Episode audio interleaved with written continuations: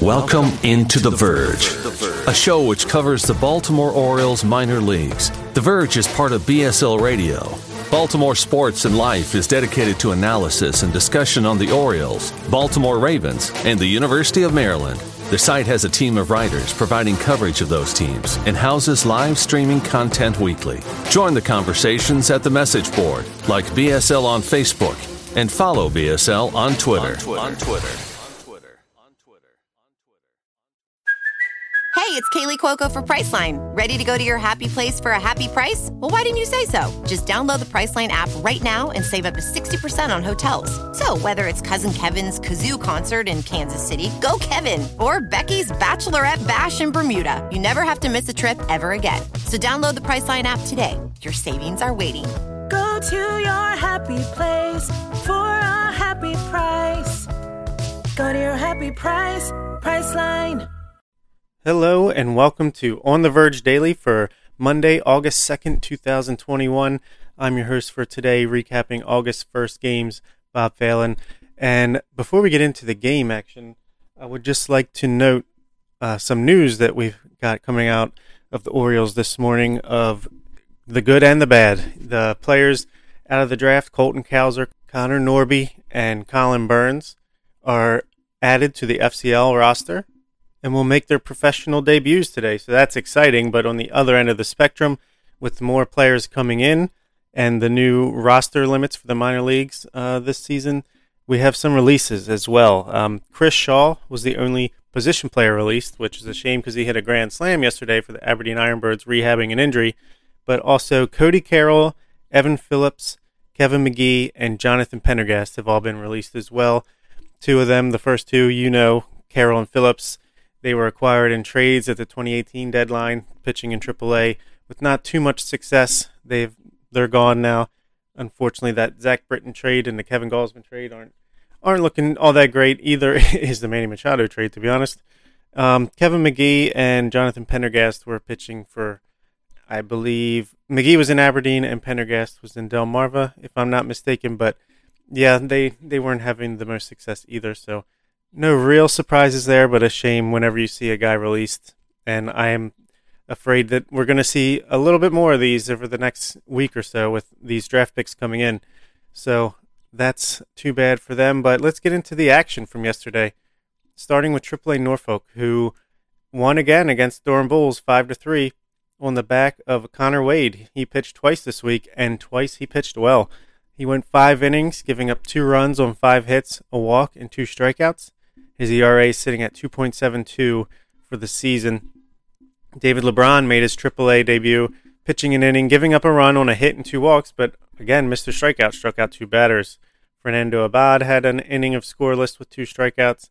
Marcos Diplan had an inning scoreless with the strikeout, and Dusten Knight, back on the horse after having his worst game of the season, recorded the save, his seventh of the season, with an inning, giving up a hit and a strikeout, and lowering that ERA again to 1.30. Offensively for the Tide, it was kind of a slow game again. Uh, most of the damage came in the first inning on a Kelvin Gutierrez three run homer, uh, his first with the Orioles minor leagues affiliate. Um, let's see. Also, Zach Jarrett went two for two with a walk and two RBIs. So that's where all the runs came from. Jahmai Jones had a single and a run. Mason McCoy walked. Brett Cumberland singled and scored a run and Rylan Bannon walked and scored a run. Now, moving to Double A Bowie, they won as well, 6 to 4 against the Richmond Flying Squirrels. Cody Sedlock continues to impress of late.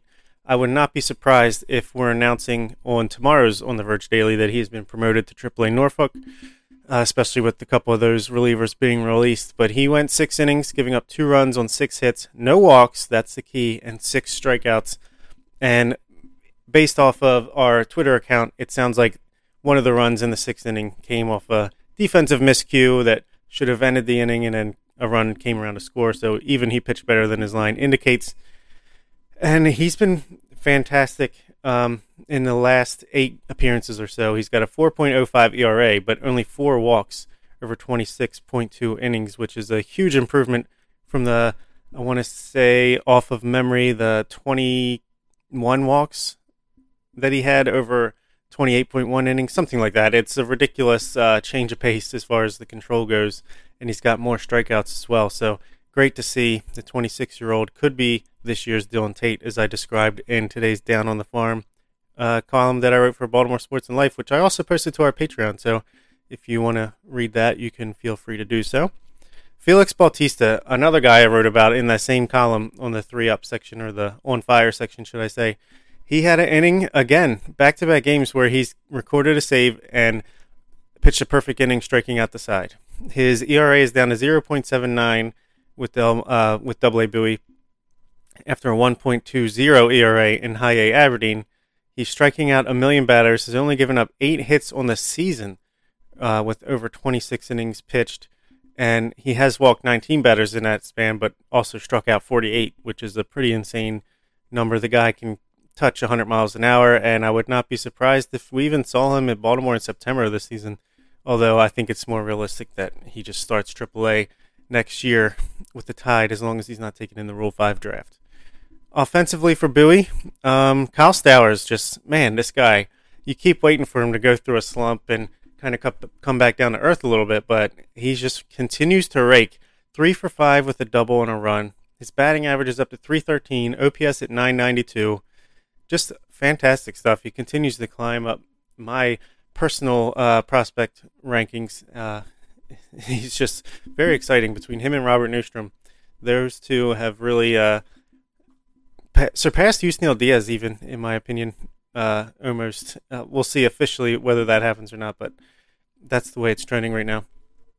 Um, let's see. Adley Rutschman, he finally broke through with a hit, a run, RBI, one for five. Um, not the best week for him, but it's Adley Rutschman. You know what you're getting. Richie Martin finished out his rehab assignment for Double A Bowie with a double, two runs, and a walk. He's got a 954 OPS in that short stint of a rehab appearance. Great stuff. Hopefully, we see him in AAA soon. Toby Welk went 0 for 2, but he walked twice and scored a run. Zach Watson, 1 for 4. Johnny Rizer, 1 for 4. And Cadyn Grenier, 2 for 3 with two RBIs and a walk. So he's He's proven to be a league average WRC plus around 99 for Double A, and with his defense, that is probably good enough to, you know, make your major league debut at some point. So good on him. Moving down again to Aberdeen, they destroyed Bowling Green 10 to 2 in this game, despite Ignacio Feliz struggling a bit again in his third start for High A. He went three innings, giving up two runs on four hits, two walks, and four strikeouts.